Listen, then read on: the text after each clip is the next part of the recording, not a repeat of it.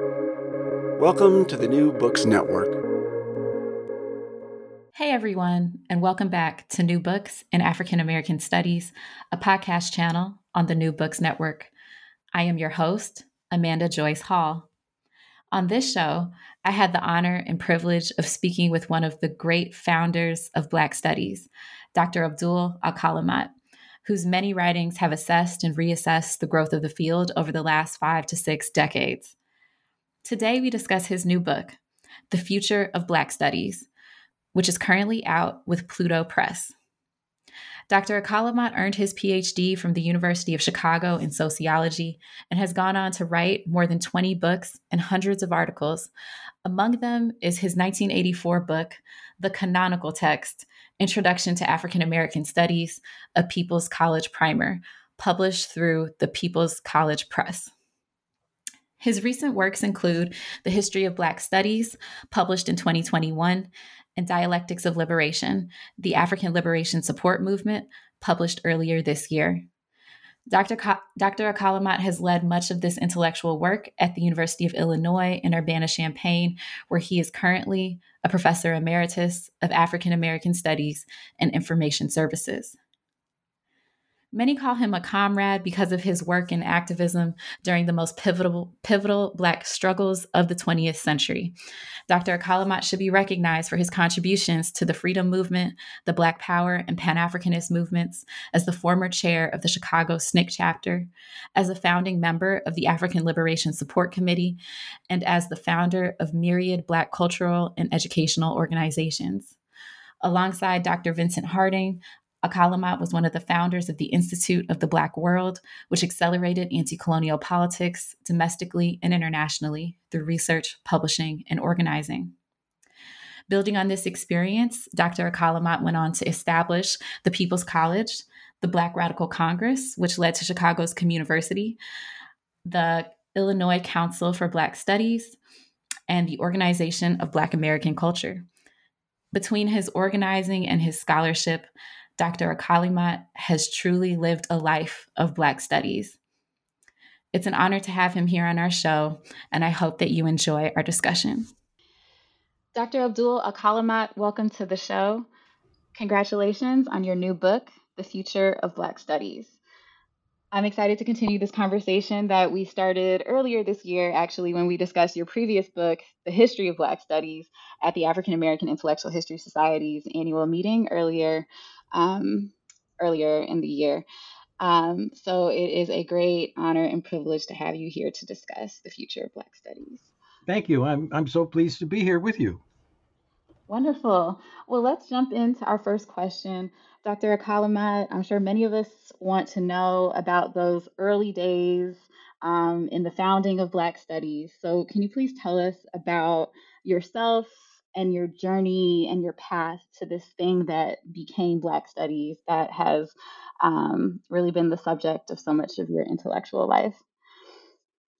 Uh, yeah, thank you for the question. I uh, I think the the best way for me to answer the question is to say that there have been three main influences. Mm-hmm. First is family, second is generation, and third is personal experience. Now, with regard to family, on my father's side, uh, I grew up with the sort of legacy uh, conversation, the oral history of my great great grandfather, who was the first African American to found legally found a town in the United States that mm-hmm. became a station on the Underground Railroad.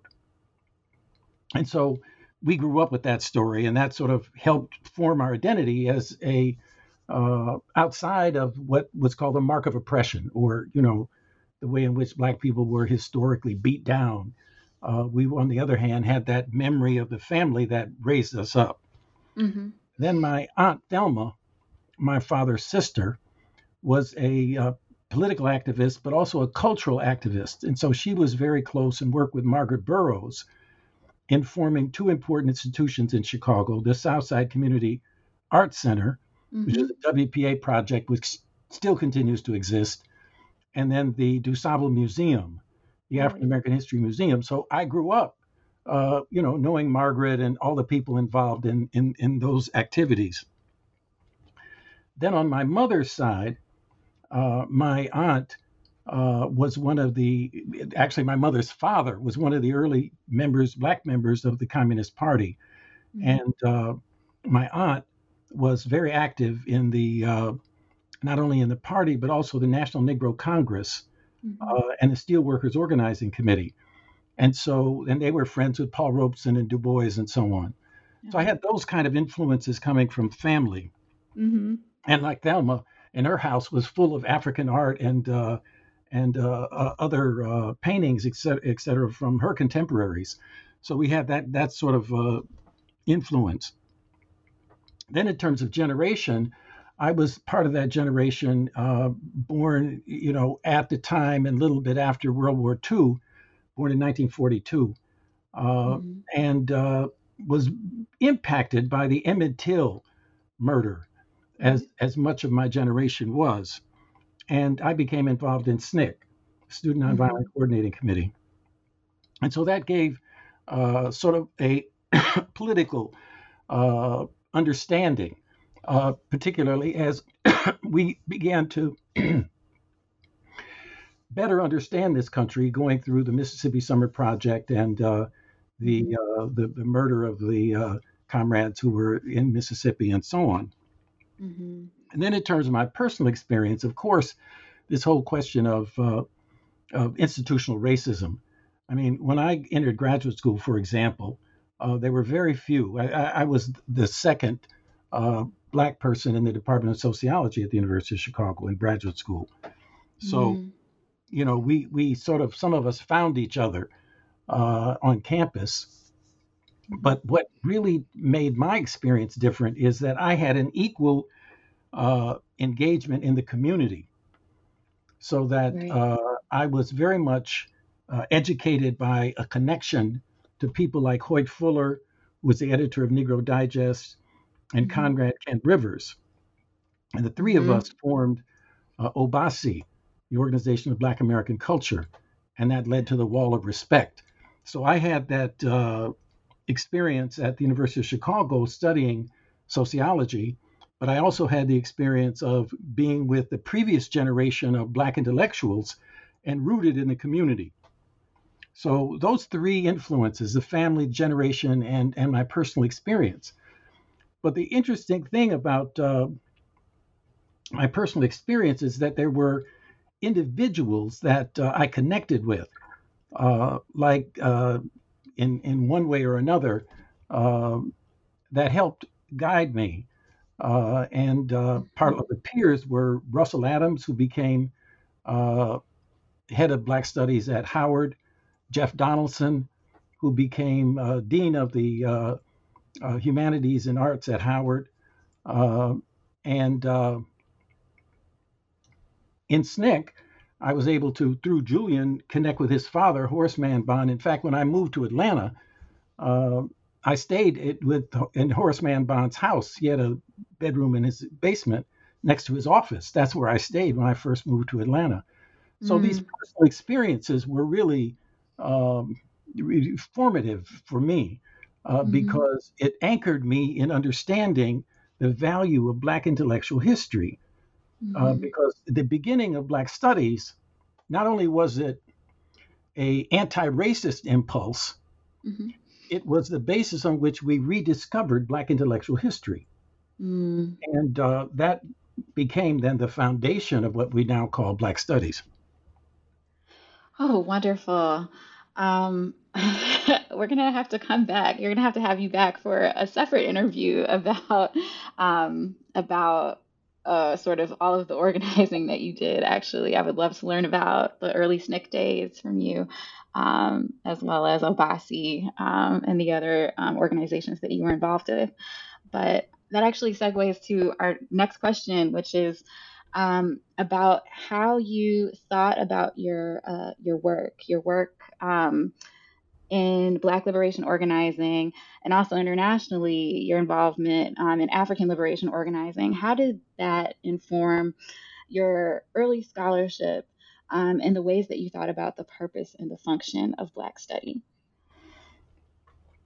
Well, what, of course, the, the, the main point is that uh, Black Studies was simultaneously an anti racist uh, activity, meaning we were reacting to the uh, some subtle and sometimes not so subtle institutional racism that we were confronting in the university, mm-hmm. even if it was the the, uh, the, the the racism of silence about the black experience.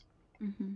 That's on the one hand. On the other hand, it was uh, the fact that as intellectuals we were uh, connected to the black community, and therefore not only was it a uh, uh, a, a motion negating the the uh, the negation of ourselves. It was an affirmation, and therefore, what's really important is we struggled over the concept of audience, mm. because being on a campus, the audience is the campus, and mm. we uh, added to that the audience of the community, mm-hmm. and so when we were engaged in the struggle, we were then reading and writing as intellectuals to contribute to the struggle. Now, at the global mm-hmm. level, what's interesting is that uh, we were, in effect, learning from the global experience. So, the history of the Pan African movement, for example, uh, mm-hmm. was really instructive because, uh, particularly the Fifth Pan African Congress that took place in Manchester, England, uh, because there people gathered, developed aspirations and a plan, and then fanned out and actually implemented uh, the struggle for independence from colonialism. So you mm-hmm. had both theory and practice. And so for me, uh, the uh, deepening my understanding of W.B. Du Bois, Kwame Nkrumah, and Malcolm X really fundamental. And uh, like many others of my generation, it's been a lifelong journey in learning from those uh, three uh, people, uh, mm-hmm. along with many others. But I mean, those three were really, really great. The other is that uh, I participated in something called the uh, International Book Fair of Radical Black and Third World Books. Mm-hmm. It took place in London. Yeah. And it was, for me, it was the equivalent of the Pan African Congresses because so many people from the continent of Africa, from the Caribbean, from throughout Europe, and for that matter, Latin America and Asia, came together. Uh, and we had uh, both culture and politics.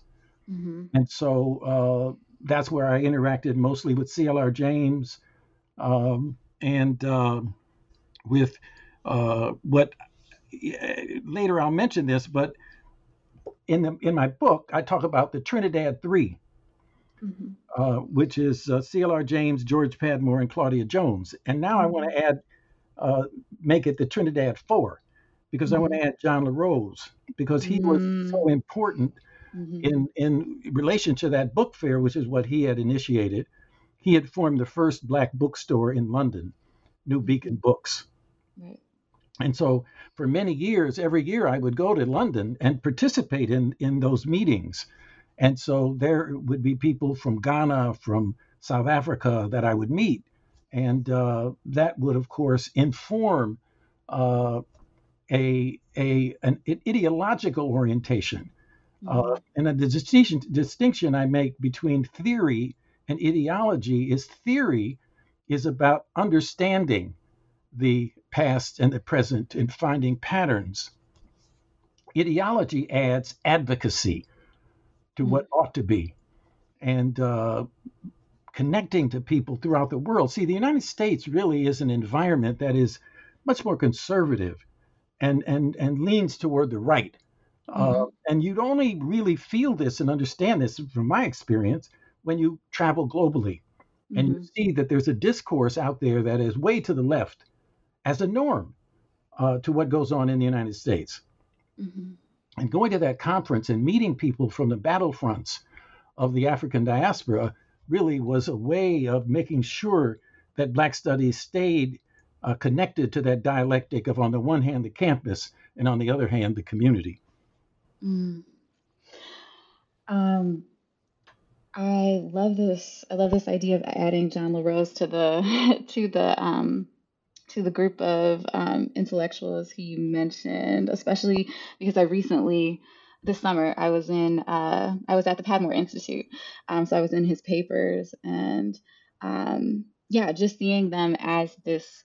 Uh, as this place, this place where like kind of like the transnational exchange of ideas on Black liberation and just black just black um, intellectual kind of thought um, is just so it's it's there all all throughout the papers. So it's amazing to hear you talk about being a part um, of the um, kind of like the book seminars and meetings um, and and yearly uh, conferences and events that happened um, in London. Uh, so let's move to our next question. Um, last year you gave us uh, the history um, of Black studies, and this year you've given us the future of Black studies. How did you come to write this book? Well, of course, the history leads one to think about the future. So there's a logical connection. Mm-hmm. But you know, there used to be these obituaries that would come out uh, annually about Black studies. And in response to that, uh, I, I first did a, a, couple of editions of a guide to scholarly journals because the uh, expectation early on in Black Studies was that yes, you can have Black Studies, but we want to evaluate your scholarship in mainstream journals. And mm. in other words, it was uh, demoting uh, Black journals from serious consideration for tenure review, et cetera. And so we wanted to to advocate, you know, and and argue uh, for recognition of Black scholarly journals.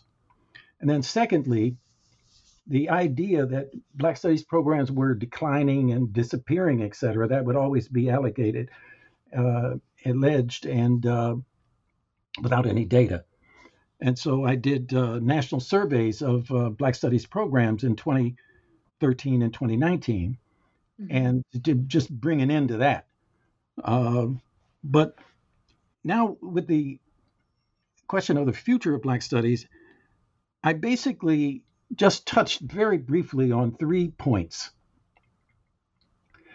The emergence of, uh, uh, of, of, new developments uh, had to be opened up and described as they were actually happening.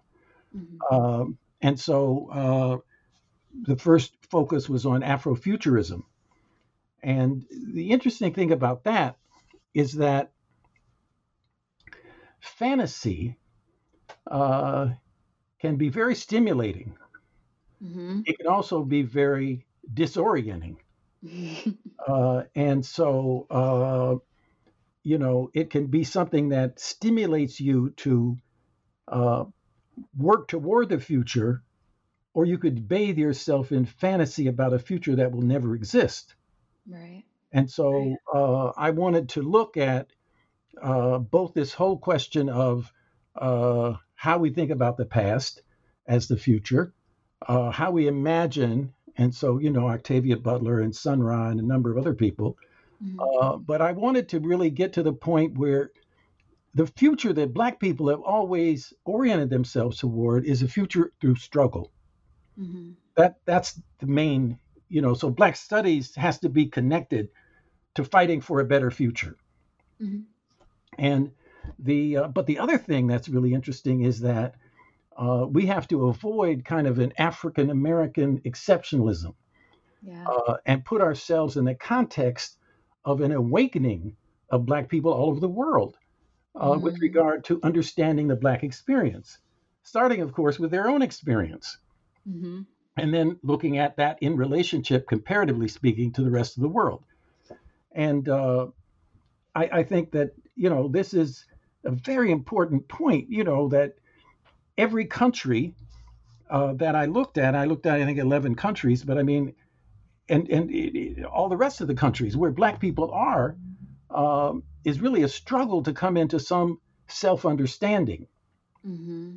of their own national experience. And of course, then that becomes regional and global and, and so on uh, within various colonial systems and, and, and whatever. Uh, mm-hmm. and and and I want to talk more about that. But then the third thing, of course, is is the technological uh, revolution that's taken place. But the, there's so many things that I left out. For example, uh, there are actual political struggles that need to be discussed with regard to the future of Black studies, Mm-hmm. which have everything to do with the struggle that's taking place in the reorganization of the university in general. Yes. Uh, for example, this whole question of the disciplines or this concept of interdisciplinarity or, Yeah. or uh, multidisciplines. And it seems to me that, that that whole question of Black studies being interdisciplinary is a, really a way to sort of lower its status in the university. Mm. Uh, the power of the university is in disciplines and the organization of resources around disciplines are departments Mm-hmm. and which have a sustainable budget control faculty lines uh, are able to grant degrees Mm-hmm. all, all that kind of stuff because the history of the interdisciplinary emergence of black studies is some of that some of those power decisions rested in other departments Right. Mm-hmm. and so uh, the the the question that I raise is why isn't Black Studies a discipline? So if you take, for example, today, because of the technological revolution, because of what's happening in the world, uh, what discipline today reflects what it was 10 or 20 or 30 years ago? Take English, for example.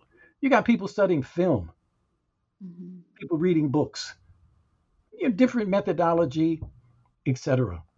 Uh, you've got sociology. You've got people who are demographers who deal with one kind of data. You've got survey researchers, and then you've got people who are sitting in small groups observing partic- participant observation.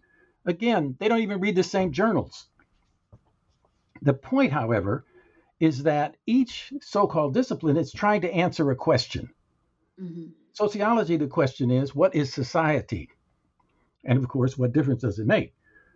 Uh, and in Black studies, the question is, what is the Black experience? And there are multiple methodologies, and uh, there's all kinds of uh, value in understanding the other disciplines to contribute, uh, just like historians use sociology, use economics. Yeah. Uh, so to me, it's a power question. Mm. So to if, if we're not a discipline, then then we're we're less powerful in the university, yeah.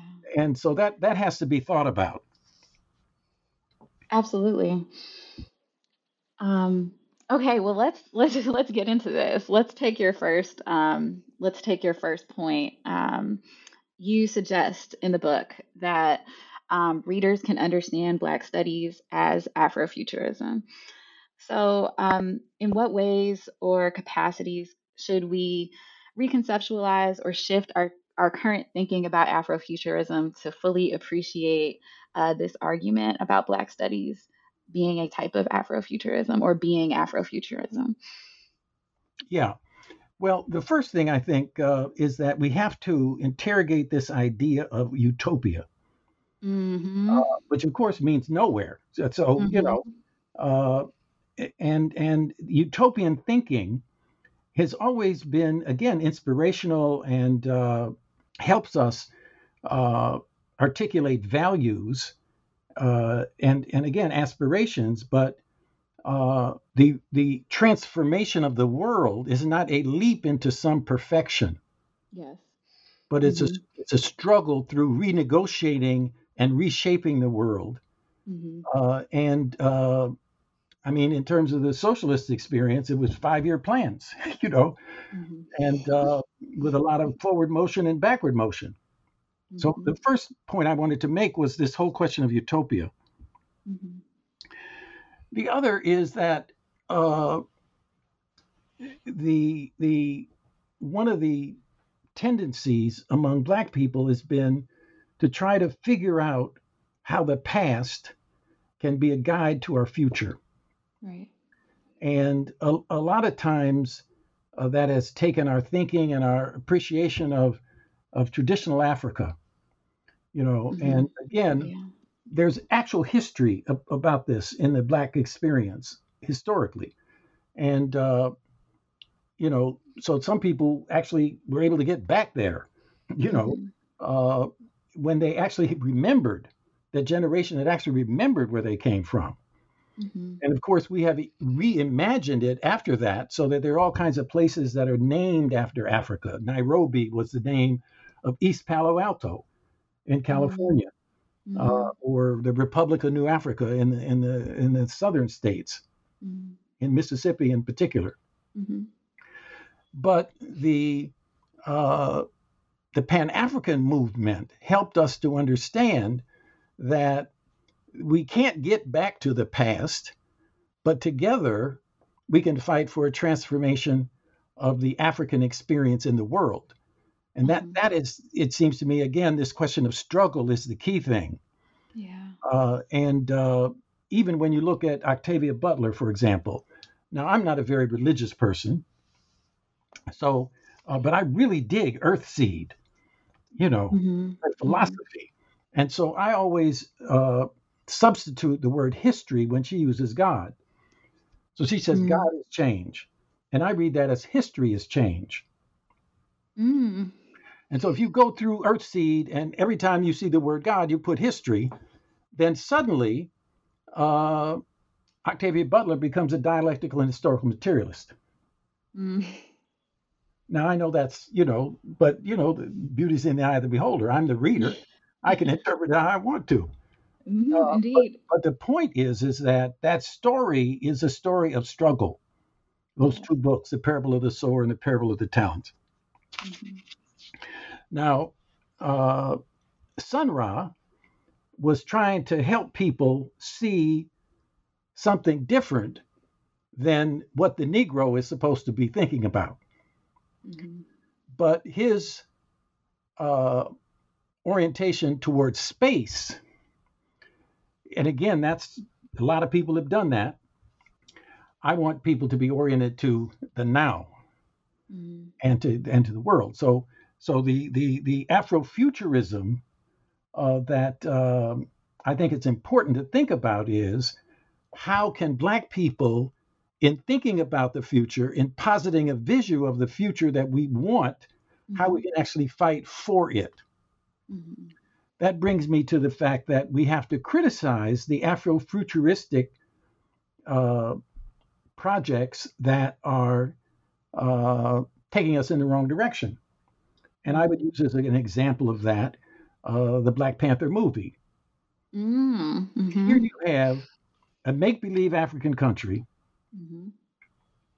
technologically more advanced than anywhere else, uh, that's based on two problems that reveal its class nature with regard to Black people today. First, the only Black Panther is a royal, Yeah. not the masses of people. Right. And secondly, in alliance with the CIA. yeah. So, you know, what, what is that telling Black people? Now, I went to the um Smithsonian, the African American history uh, structure of the Smithsonian. Mhm. And in the bookstore, there was more books about the Black Panther movie and Wakanda Mm. than the Africa that actually exists. What a shame. So that tells you something about how Hollywood Mhm. continues to operate, winning great approval from Black people. Mhm. It's sort of like candy, you know.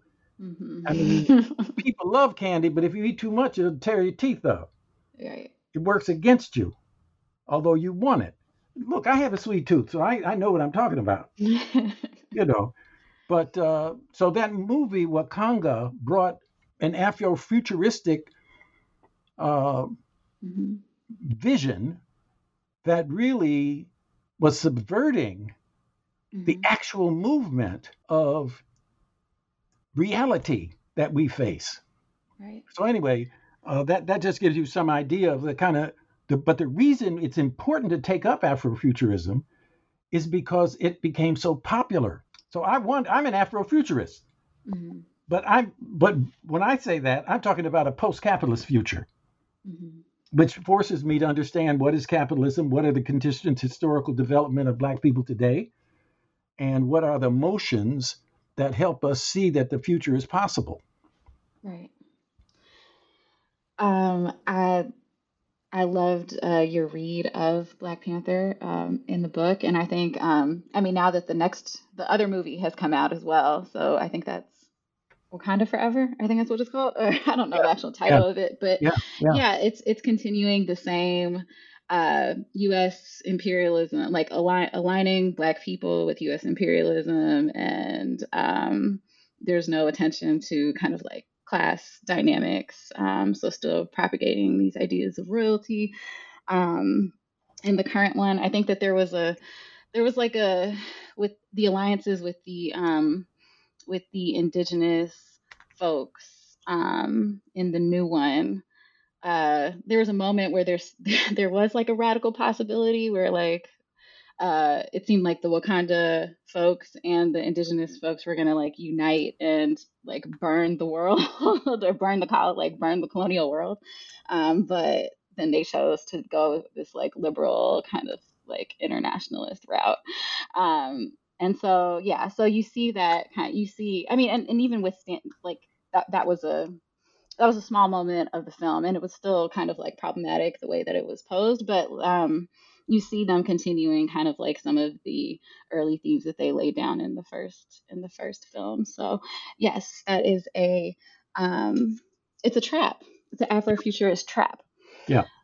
Um, so let's uh, talk a little bit more about this in terms of your second point, which was about uh, history. Um, so tell us about uh, the Sankofa principle as it pertains to Black studies and Afrofuturism um, as you lay it out in the book. Yes, well, the, the, the, the concept of Sankofa is, is literally means go back and fetch it. Mm-hmm. And therefore, it refers to the importance of history. And uh, with regard to history, uh, of course, we have to constantly negate the idea that history is just one damn thing after another uh, and begin to think of it conceptually. And I think this is really important with regard to the African American experience mm-hmm. because we have periods, relatively speaking, structurally, of continuity and change.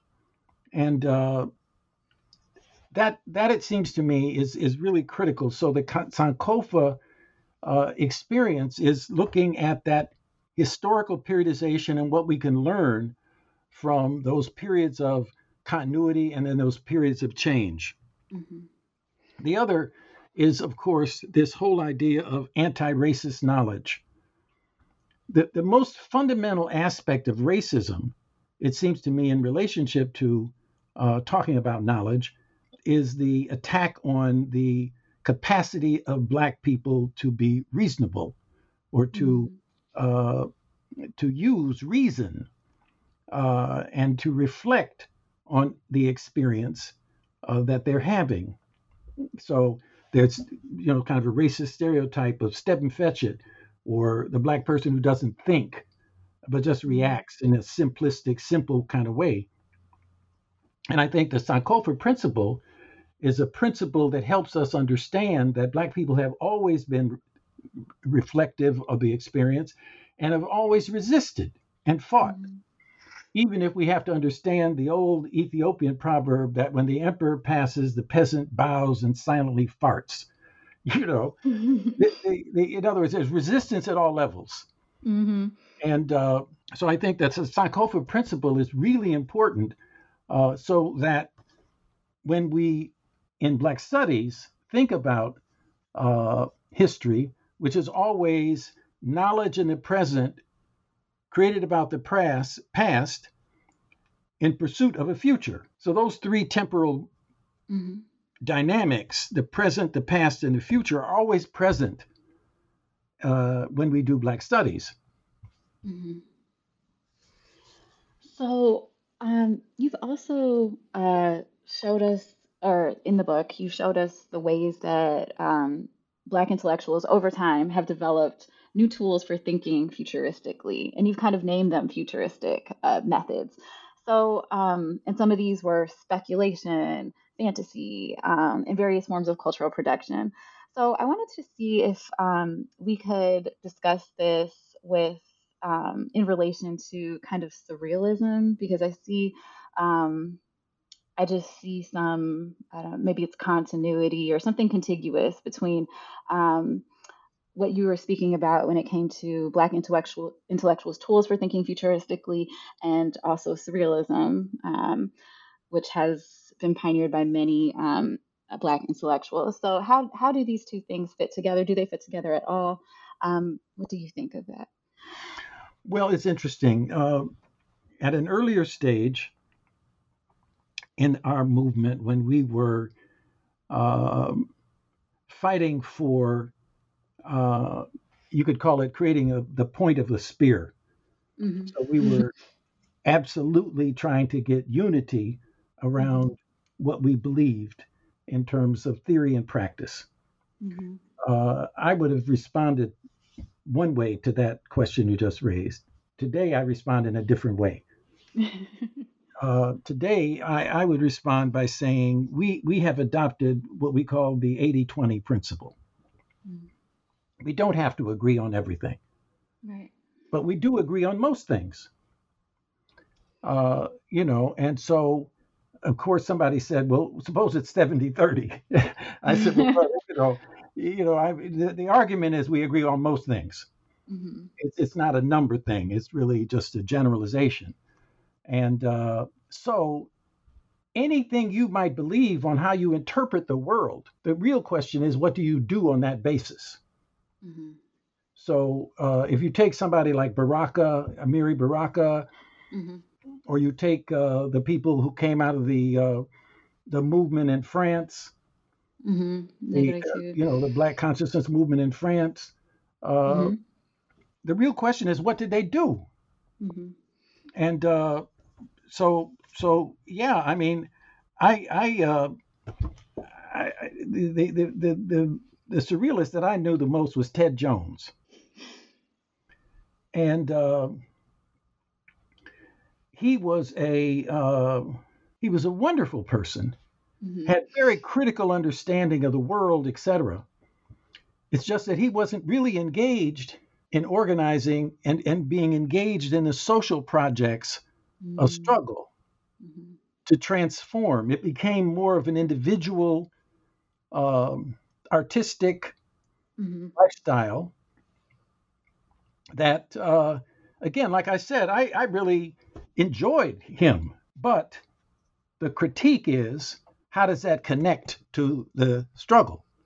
Mm-hmm. And uh, so that would be my my general understanding is that and and I, that would apply to so many different orientations or flavors of, mm-hmm. uh, of intellectual uh, projects and uh, perspectives right well the afrofuturism part of your book is so rich and um, i want to i do want to talk i want to talk i want to leave time to talk about the other parts so let's um, move forward to kind of the African diaspora and the globalization of Black studies, which is the next pillar um, of this book. So, um, in what ways, uh, just kind of like set the stage for us, in what ways has the African diaspora framework shaped research and curriculum development within Black studies? Um, how do these frameworks continue to shape Black studies? And can you speak to some of the tensions that you think our departments um, or our field is currently having over this this focus, the tensions and debates? Yeah, it's it's this is this is a very interesting and important question. First, Black Studies began by uh, using the name Black Studies, mm-hmm. and it mm-hmm. did that as a political statement against white racism. Mm-hmm. So uh, it was a revaluation of the word black. So that's the first thing. But then we have different experiences so that over time, what has happened is that uh, Afro American even in Chicago, the Afro was spelled with two F's by the, uh, you know, one F meaning from. But Afro American, African American, and on the East Coast, increasingly, and this also is the dominant one nationally, is Africana. Mm-hmm. Uh, on the other hand, on the West Coast, there is the uh, more attention is given to ethnic studies mm-hmm. because of the connection between the African Americans and the Latinos and the Asians. Mm-hmm. So there is that dynamic in terms of the naming. But the development of Africana studies in part was because of the increase in the number of faculty who are from Africa and the diaspora. And so they brought with them their concerns for teaching about and writing about and their research connected to uh, where they were from. Mm-hmm. Then you had, for example, a new organization called ASWAD, mm-hmm. the Association for the Study of the Worldwide African Diaspora. Mm-hmm. And so that's a new development that's different from the National Council for Black Studies, which had an orientation toward Africa and, and so, but from a Black nationalist more point of view. Uh-huh. This is much more of a diaspora point of view. Um, also, the diaspora was taken up by institutions that did not formally have African studies. Mm-hmm. So, in an institution like Northwestern, with a long-standing African studies program, well established, right. uh, they didn't have the same connection uh, that uh, some other campuses had, where the beginning of Black studies that led to inclusion of both Africa, the diaspora, and the African American all in one unit. Mm-hmm. But one of the things that we have to talk about is the fact that the uh, general tendency in the world, in every country, is that there is a contradiction between studying your national experience and then your study of the global experience in comparison. Mm. And so, uh, no matter what country you go to, the main focus of history is your own history. Mm-hmm. And so, the question for Black studies, it seems to me, is a question of uh, what is the history of Black people from the slave trade on in this country and then in relationship to the Black experience everywhere else in the world. Mm-hmm. Those are two separate questions that are necessary questions um, and will continue to shape Black studies, particularly mm-hmm. because increasingly everybody in the world is becoming uh, species conscious. Mm. And by that I mean uh, the climate change global mm-hmm. environment is forcing a certain and, and space travel and the internet all of these things are forcing a new kind of global consciousness to emerge everywhere mm-hmm. and so uh, the like a sister who said at a conference recently that i attended she she she said you know black people are attacked everywhere in the world that's an important understanding. Uh, but it's also important to not make the mistake of thinking that the Black experience is the same everywhere. Mm-hmm. There are real differences. Mm-hmm. Uh, and yes, at a certain level of abstraction, we can speak about commonalities. Right. But as you come down into the concretes, it's important to understand the difference and therefore the conversation that took place in the Pan African Congresses or in the Radical Black and Third World Book Fair or anytime mm-hmm. global meetings occur, like mm-hmm. at FESTAC in 77, uh, mm-hmm. you're, you're exchanging information from one country to the other, and we're all learning about each other, and we're trying to find ways uh, to unite around common programs and common understandings.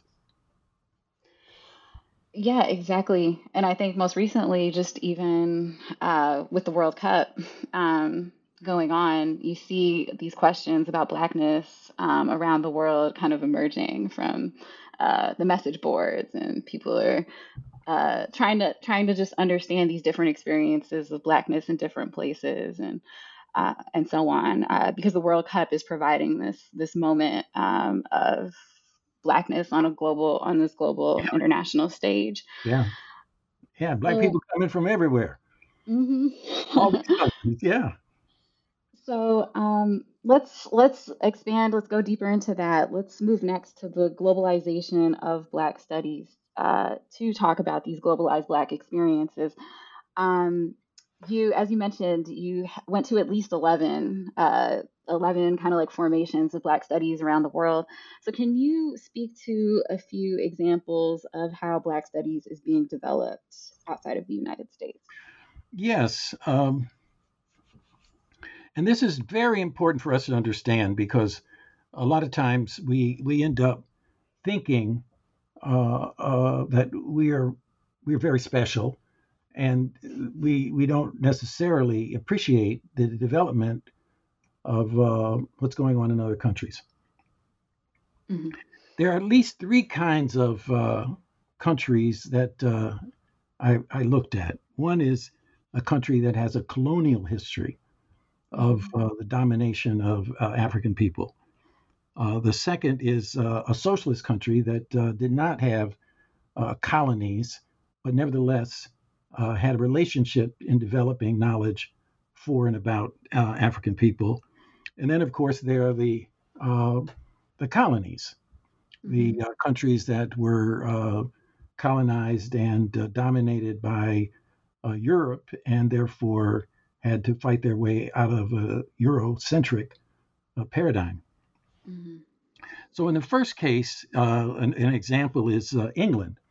Mhm. And uh, the general approach of these colonial countries is to establish some kind of institution that would do the research necessary to uh, make their colonial uh, administration and their ability to extract out of these colonies uh, their resources that they wanted.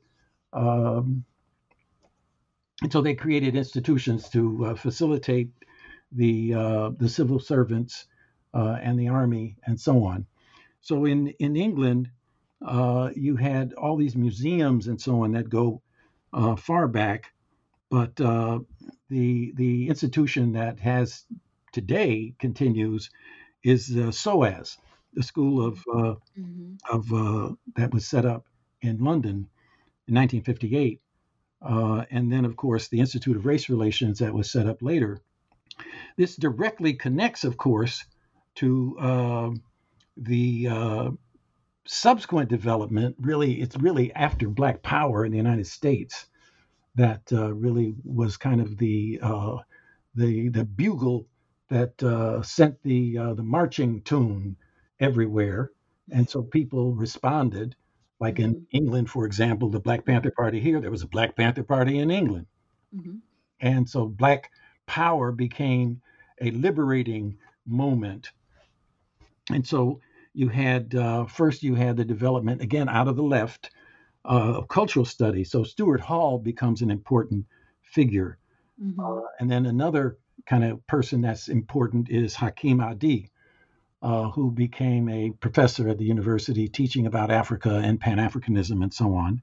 Mhm. Whereas today, what you have is, and of course, before all that, you had the Trinidad Three, as I point out, and then you Mhm. know, John La Rose as well. Um, but now you have formal development of Black studies starting at the University of Birmingham with Andy Andrews. Mm. So, from the colonial structures through uh, cultural, be it in the community with Claudia Jones and the carnival, Mhm. uh, et cetera, and then Stuart Hall, cultural studies, and the university. Mhm. Now you have formal Black Studies program at the uh, Birmingham University with Kehinde Andrews.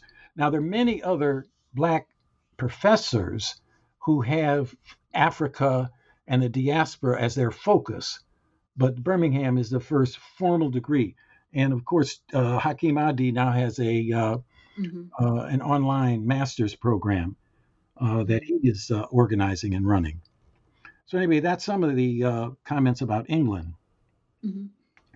Now about the Soviet Union, uh, the Soviet Union was uh, very much uh, during its socialist phase uh, was very much oriented to how can the uh, the revolution and uh, then socialism in in uh, in the Soviet Union help and connect with the rest of the world, the third world in particular. And so uh, the University for the Toilers of the East was set up to educate people from the third world.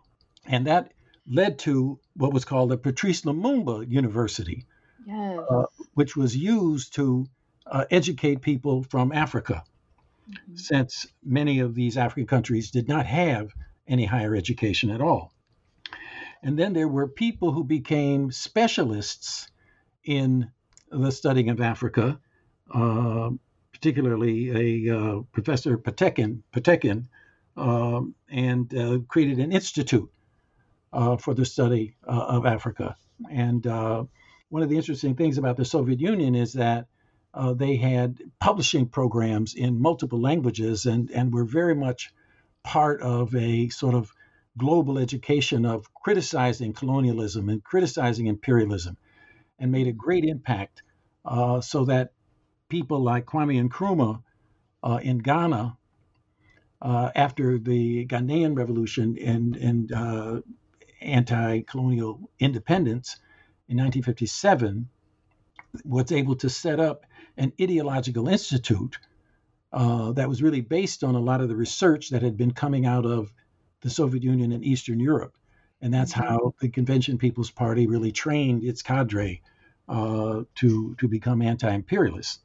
Mhm. Uh, and of course, uh, Nkrumah then also goes on uh, to uh, create the Institute of African Studies at the University of Ghana in Legon.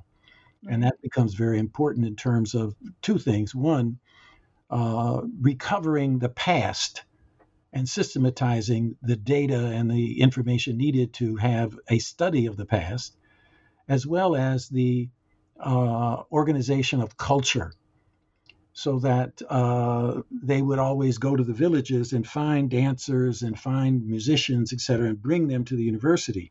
So there was really an attempt to codify and to institutionalize traditional culture, which was Mhm. really village placed, and they were creating a nationalization of their culture in Ghana. Mhm.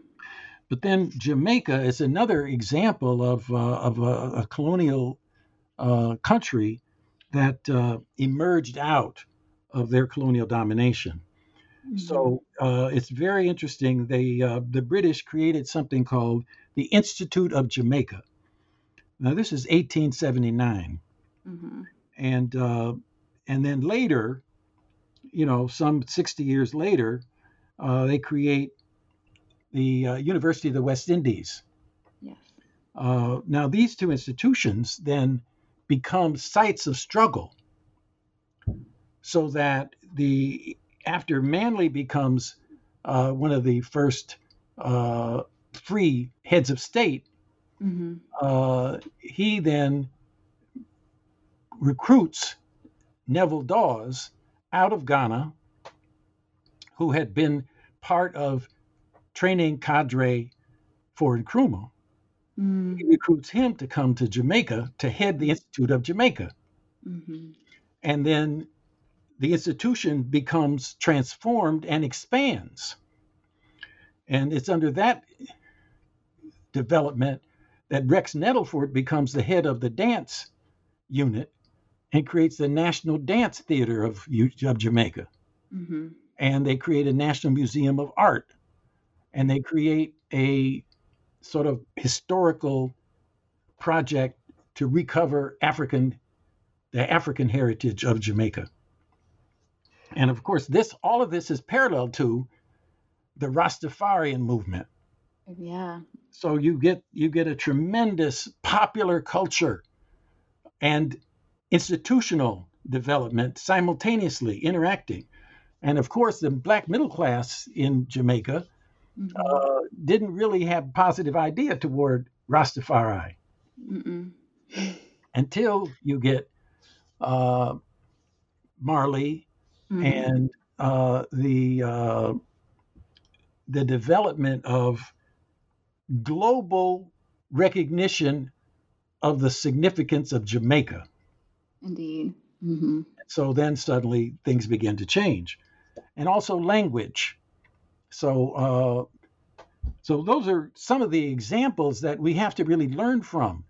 This transformation of colonial institutions, hmm this uh, understanding of how socialism has impacted it, hmm uh, the uh, the new development of uh, from uh, local to national recognition, Right. but all of it still confronts uh, the legacy of colonialism and the structures of imperialism, Right. Right. and uh, so that remains for all of us to to uh, to confront. Indeed, and I think something can be said as well for um, just just the networks that that you're tracing. Um, uh, in a sense that you'll have you'll have African intellectuals who come and um, who come uh, to Mona, right? Or um, you'll have uh, people who are at Patrice Lumumba University come back um, and go back to the continent. So it's like, kind of, what are some of the network dynamics of the way that ideas about Black studies are being exchanged Yeah. uh, during this early time, this earlier period? Um, so let's. Uh, there's so much. Uh, there's so much to talk about with the globalization of Black studies, and I do hope that listeners uh, take a lot of time with this section of the book.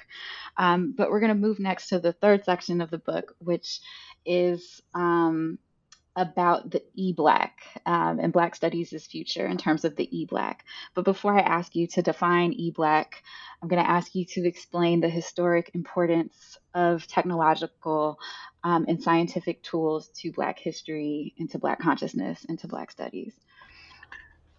Yes, and again, a very important question. I like to talk about the technological uh, role uh, of well, the role of technology in Black history by talking about cotton and the auto industry. Mm, Because what's interesting about both of these is that there was one kind of technological innovation that led to a demand for labor, uh, and then another uh, innovation that led to a decline in the demand for black labor. mm, So in cotton, the cotton gin, which was a, uh, a tool to clean the cotton fibers from all of the other twigs and leaves, et cetera, that would be part of what would be amassed once you were picking cotton by hand. And there was a, uh, a tremendous increase in the ability uh, to develop uh, cotton fiber. So it took one slave one day to produce one pound of cotton. mhm, That was expanded tremendously by having uh, the cotton gin. And then when you had steam put to the cotton gin, that is an improvement in the machine, uh, it, it had a tremendous increase. Uh, every increase in the ability to clean the cotton placed a greater demand for having people in the field picking cotton. mhm, So it had to it, it increased the demand for labor in the cotton fields. On the other hand, by the 1940s, you get the development of the mechanical cotton picker that was able to extremely increase the ability to pick the cotton for the cleaning process, for the ginning process, and therefore you you you, you basically the, the mechanical cotton picker kicked black people out of the cotton patch. mhm, So you have that tremendous sort of bookending of the cotton experience, the gin and mechanical cotton picker. But simultaneous with the development of that machine to pick cotton, you had the expansion of the assembly line auto production, which created a greater demand for labor. Because the way in which automobiles used to be produced is the chassis would be stationary and people would work on that car and build the car. And so mm-hmm. you never really repeated a task. And it took a longer time to do that. and you had to have the development of exchangeable parts. You had to, there was a lot of technological development that had to occur. Mm-hmm. Well, from the standpoint of the transition to the assembly line, where you could have somebody stationary repeating the same task over and over, suddenly you were able to produce more cars at a faster rate. And that was a greater demand for labor. And then, of course, with the more recent development of uh, what was called automation and now is called robotization with the robots, uh, you get the decline in labor. So in uh, the auto plants today, the painting that was all done by human beings is all now done by machines. Uh, a lot of the assembly uh, was done by humans. It's now done by machines. So, uh, for example, Ford River Rouge in Detroit used to employ uh, 40,000, 50,000 people producing a certain number of cars. Mm-hmm. And now, with a quarter of that number, are producing more cars. Mm-hmm.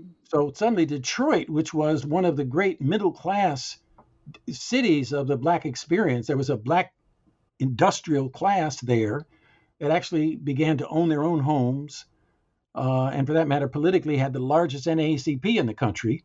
Mm-hmm. Uh, now is a town that has the greatest uh, single occupancy hotel uh, with unemployed workers mm. and areas where where there are food deserts, uh, where there used to be vibrant, dynamic black urban communities. So, in terms of the technological experience of black people, we get this, you know, forward motion, backward motion, forward motion, backward motion. This, of course, impacts our politics and our social organization tremendously. So we now then have these books that came out in the 60s, like Who Needs the Negro mm. or The Choice. And by the way, it wasn't our choice, you know. Mm-hmm. In other words, what we're talking about now is if Black people, because of the technological transformation of society, if black people are not essential for production as they used to be, then what is the future? Well, we can see the incarceration rate mm. of uh, which basically is the warehousing of labor that's no longer needed in the factory floor. Right.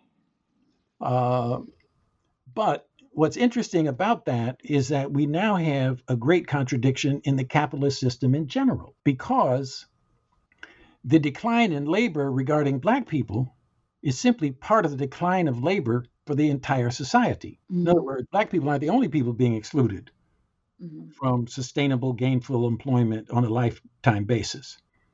But here's the thing about the way a capitalist society operates. A capitalist society operates because of the role of labor in production and distribution, mm-hmm. because it then becomes the, the wages are a variable.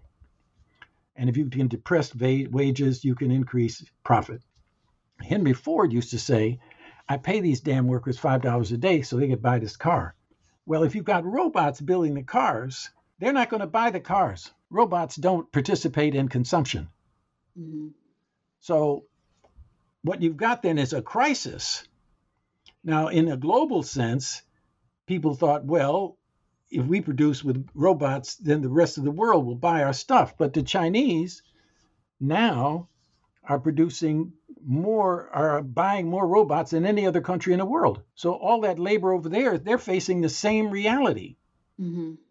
of the adoption of this new technology that is replacing labor. So capitalism is in crisis because of this. Mm-hmm.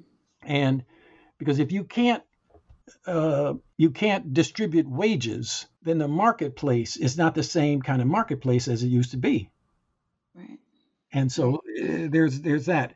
But on the other hand, on the other hand, uh, one of the important ways to look at technology is communication, mm-hmm. and how communication has always been central to understanding Black culture has always been central to understanding Black consciousness, to understanding uh, how Black people have been able to network uh, and survive. Mm-hmm. And so uh, the whether it's the radio, you know, uh, or the telephone, and of course now, uh, what was really interesting is that when the digital divide was talked about, owning a computer uh, was really the issue, uh, Mhm. and black people with a lot of money were basically owning computers comparable to their same uh, counterparts of any other nationality. Mhm. But the masses of black people were on the telephone as much or Mhm. more than everybody else. So uh, black people are in the transformation of society, but on the telephone more than with a laptop or uh, any other kind of computer. Mhm. And I think this is uh, this is a really important uh, way of, of understanding that black people are are not inert, uh, but are able to really deal with the technological transformation of society.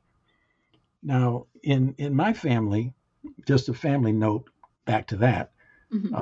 um, my great grandfather was the first African American to get a patent in Illinois Oh wow.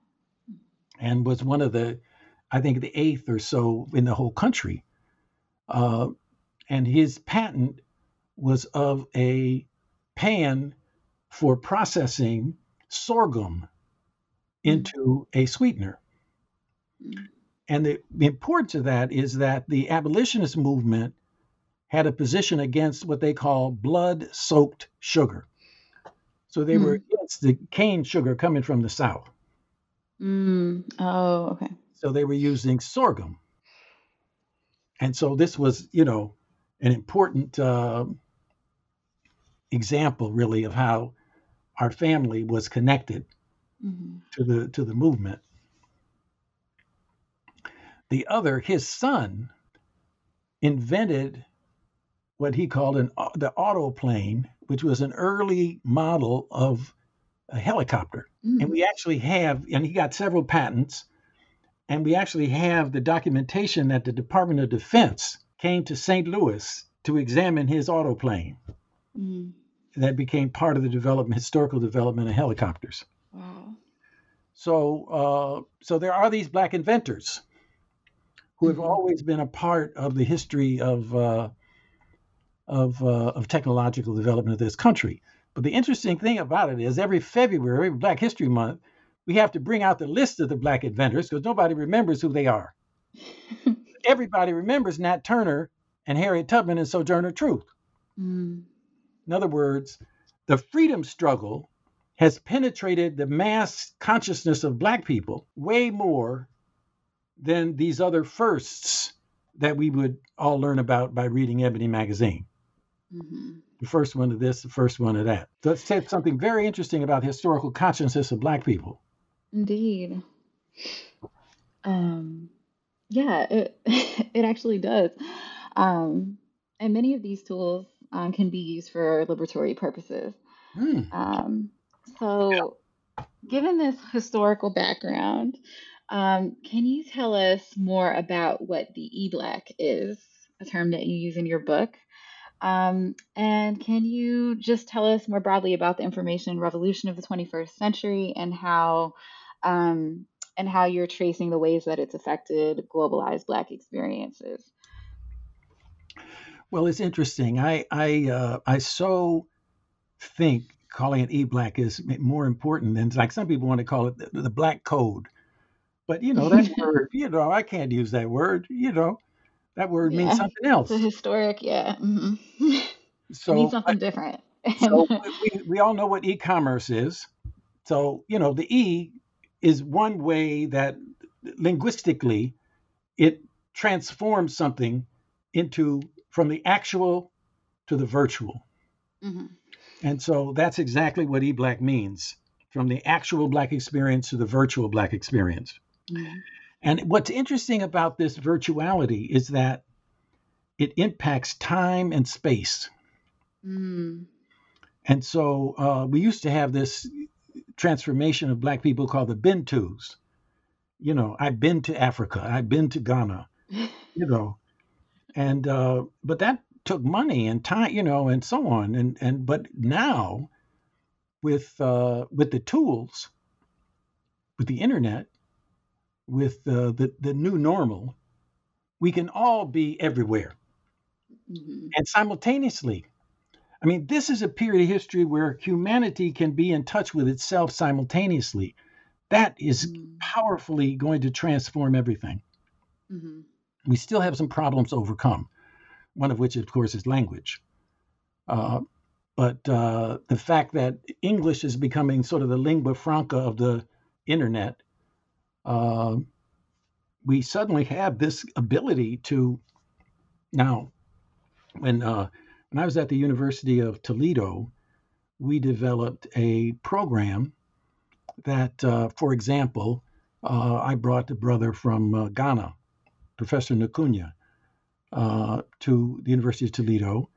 Mhm. Uh, and the first semester, he developed a course uh, while he was at Toledo. Then he went back to Ghana, and along with a uh, graduate student, was able to deliver a course back to us uh, virtually. Now, what's interesting is that the uh, World Bank had set up a process of teaching from the US to Africa. But we were very concerned about the brain drain Mhm. of uh, pulling people out of Africa into the US. Um, and so this way, we were able to initiate, uh, and that did a number of things initiate the, pro- the flow coming the other direction. But what it was making the point that Africans are not simply the objects of study for other people. There are universities in Africa and people in, in, in serious scholarship going on by Africans in Africa. And so reorienting ourselves to learning from Africa just as they must learn from us. Now, what we discovered is that we study Africa, but Africa has yet to study us. Hmm. So there are no African American studies programs, courses, certificates, whatever on the continent in universities over there, but we have African studies over here. So that's an interesting development that we have to pursue. Mhm. Um, for sure.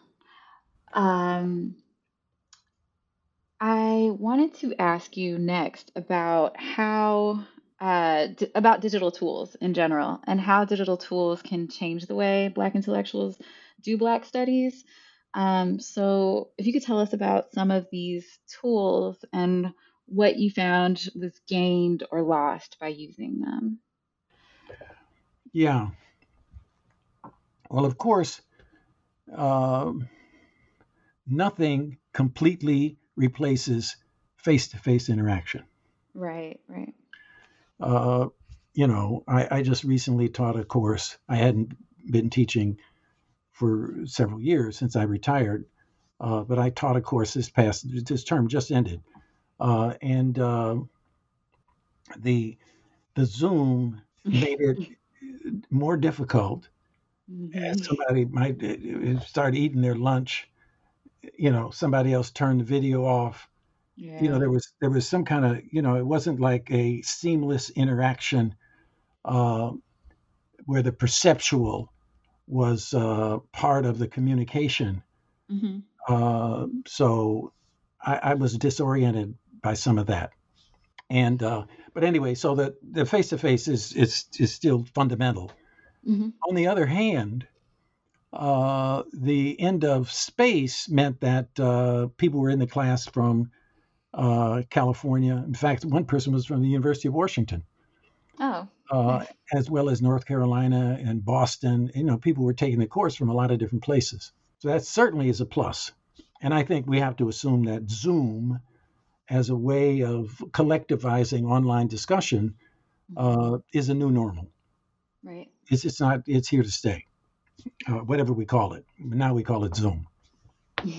Um, Now, I personally, I'm I maybe I, I guess I'm old school in the sense that I believe that two things are also fundamental. One is email, and that connects to listservs. And the second is uh, the need for local servers as opposed to the corporate cloud. Mm, hmm hmm Because uh, ultimately, the freedom of the press belongs to people who own a press. You know, and so if you're if everything is going into the cloud, Right. then you've got to deal with uh, you know the Twitter man and different hmm dynamics that are happening at the corporate level, uh, so that you get this absolute control of information and absolute surveillance of all online communication and development. Right. Right. Even a even a school like the University of Illinois, we have this struggle here. Now, the Department of Computer Science is producing tools for the corporate world. For example, PayPal was a graduate student project here. Mm. uh, the the uh, many aspects of what we think about come out of computer science departments like the one here and, and elsewhere. Uh, used to have our own listserv software run off of the computers here. All that has now been outsourced. So Google and Apple and these companies increasingly are running what's going on university campuses. hmm So there's this corporatization, hmm uh, even though the innovation for those corporations are happening here in these universities. Yeah. So we've got an interesting dynamic going on in terms of where where is the society headed. Right. I give you an example. Uh, we all know what Wikipedia is. Well, there is a comparable software called a local wiki that is the use of that software to essentially focus on a community. So what happened is all these local community, these local wikis developed and were being run out of libraries and campuses and so on. hmm And it was local control. And then this foundation decided that, well, maybe we need a cloud. And they just hoovered up all of these local wikis. So they took it away from local ownership Mm, and mhm. control and corporatized it. And uh, you know, we even had that happen, and and there was a struggle over it. But uh, the the idea is, uh, if you don't have it's a democracy. If you don't have local control and local Mhm. engagement in knowledge production and distribution and control, then you're really assuming that corporate domination hmm by a few is uh, the only way a society can have positive development hmm and uh, and cultural exchanges, etc. So we really are at a moment, and I think, for example, the proliferation of tools is really partly a question of the transition we're in hmm with regard to uh, how capitalism deals with the emergence of new technologies. Right. all of these different pieces of software are not going to be equally successful. Uh-uh. Uh, it's just like today. Uh, it used to be that cars look different. Now they all look the same.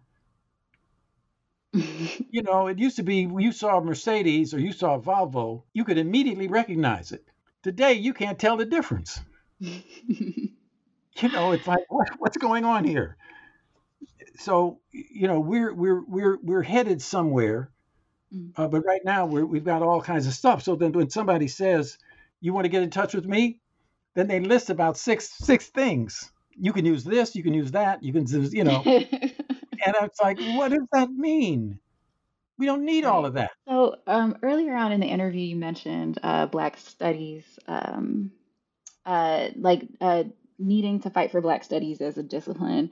Do you see a part of the disciplinarity being uh, something to do with um, do with fighting this particular struggle about who controls information, um, and you know kind of where it's stored, resisting the corporatization of yeah the corp yeah the corporatization I guess of information, uh, localized information being you know taken pretty much. Yeah, I well I would first see it as a question of uh, standardization. Mm-hmm. Okay. And by what what I mean by that is uh, what bodies of knowledge are we consolidating and codifying that become standard and foundational for the study of the Black experience? Mm-hmm. I mean, one really good example are the slave narratives. Mm-hmm. Another example would be uh, the history of Black writing that Maryemma Graham at the University of Kansas is doing. Mm-hmm. And where that idea came from is we all used to work together.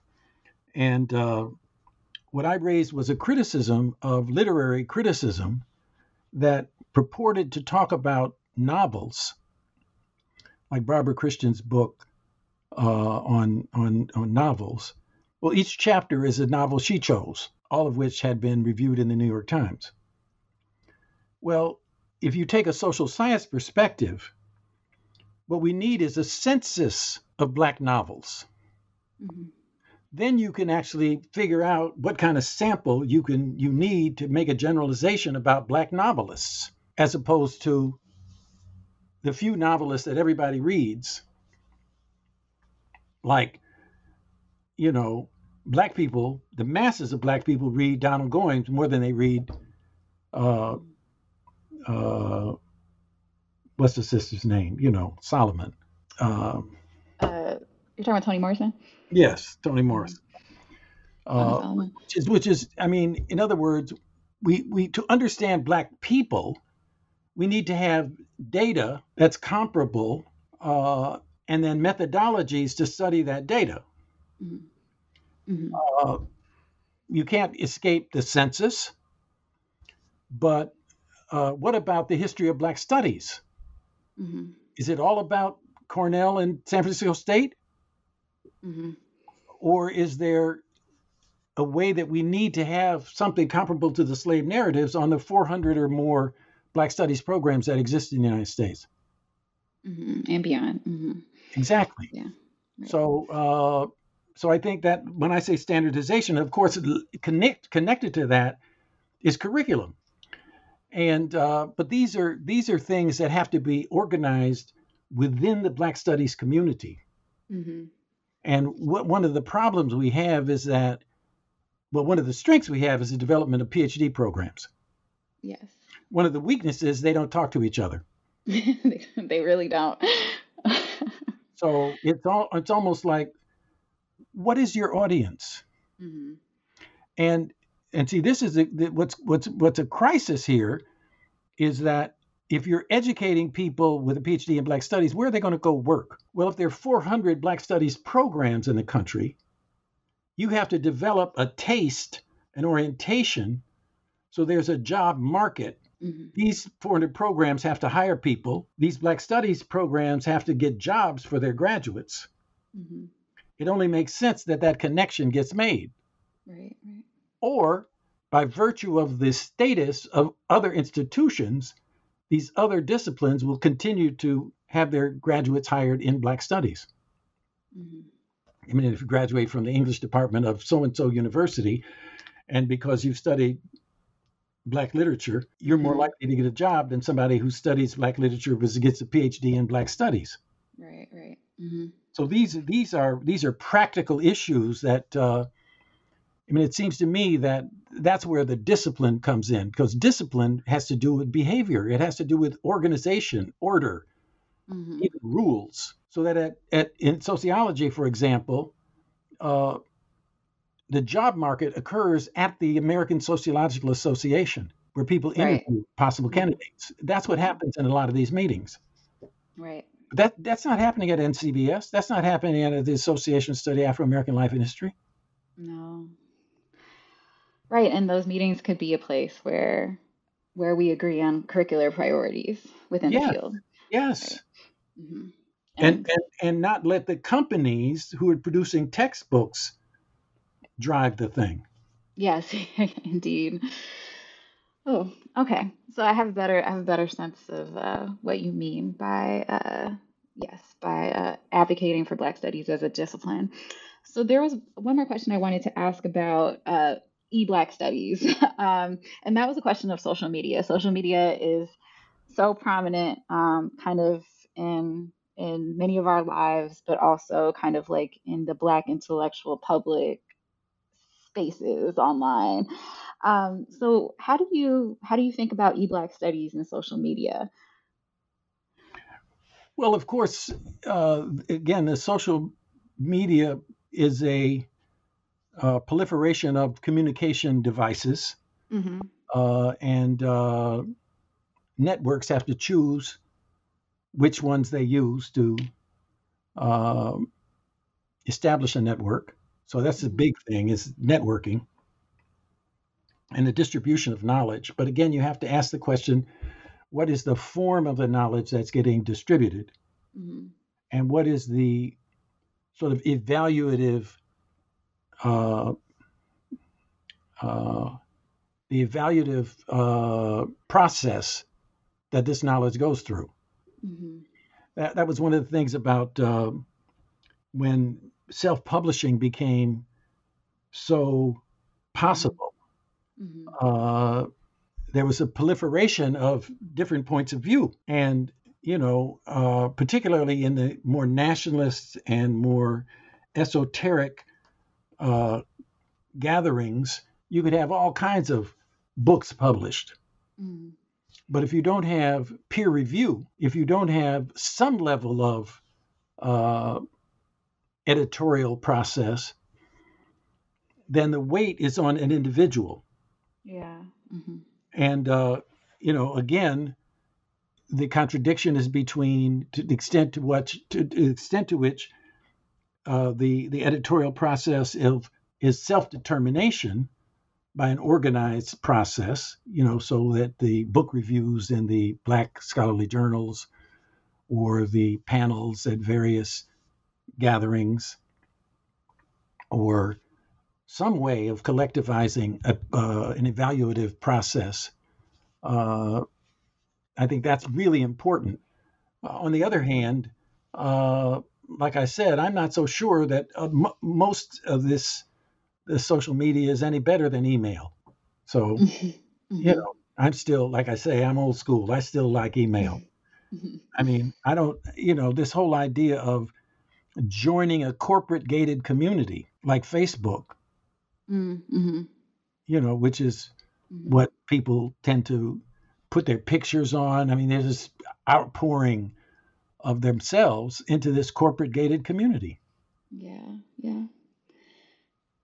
Yeah, and as you mentioned, the Twitter man is now controlling uh, Black Twitter, or you know, I mean, we don't know what's going to happen to Black Twitter. It's been a it's been a great forum for talking about debates in Black studies. I think for many intellectuals. However, uh, yeah, we don't know we don't know what's going to happen to it. Yeah. Um, so, um, Dr. Kalamat, uh, before uh, before we go, I wanted to ask you one final question. Um, do you have anything that you're working on now that you'd like to share with our listeners? Yeah, I, I'm working on two projects. Oh, great. One is uh, extreme weather and inequality. Mm, Uh, we, we're we're starting by looking at uh, uh, one city, Beaumont, Texas. It's very near the uh, the border with Louisiana. okay. It is uh, 47% black, Mm, and it's where the great refineries are, Mobil, uh, Exxon Mobil, and other refineries. mm, And uh, it's also one of the places most hit by extreme weather. mm, and w- floods and you know hurricanes and so on and so uh, because the refinery workers there uh, sometimes make as much as $50 an hour compared with people who are struggling on the texas minimum wage of 725 an hour mm, you get a real polarity within the working class.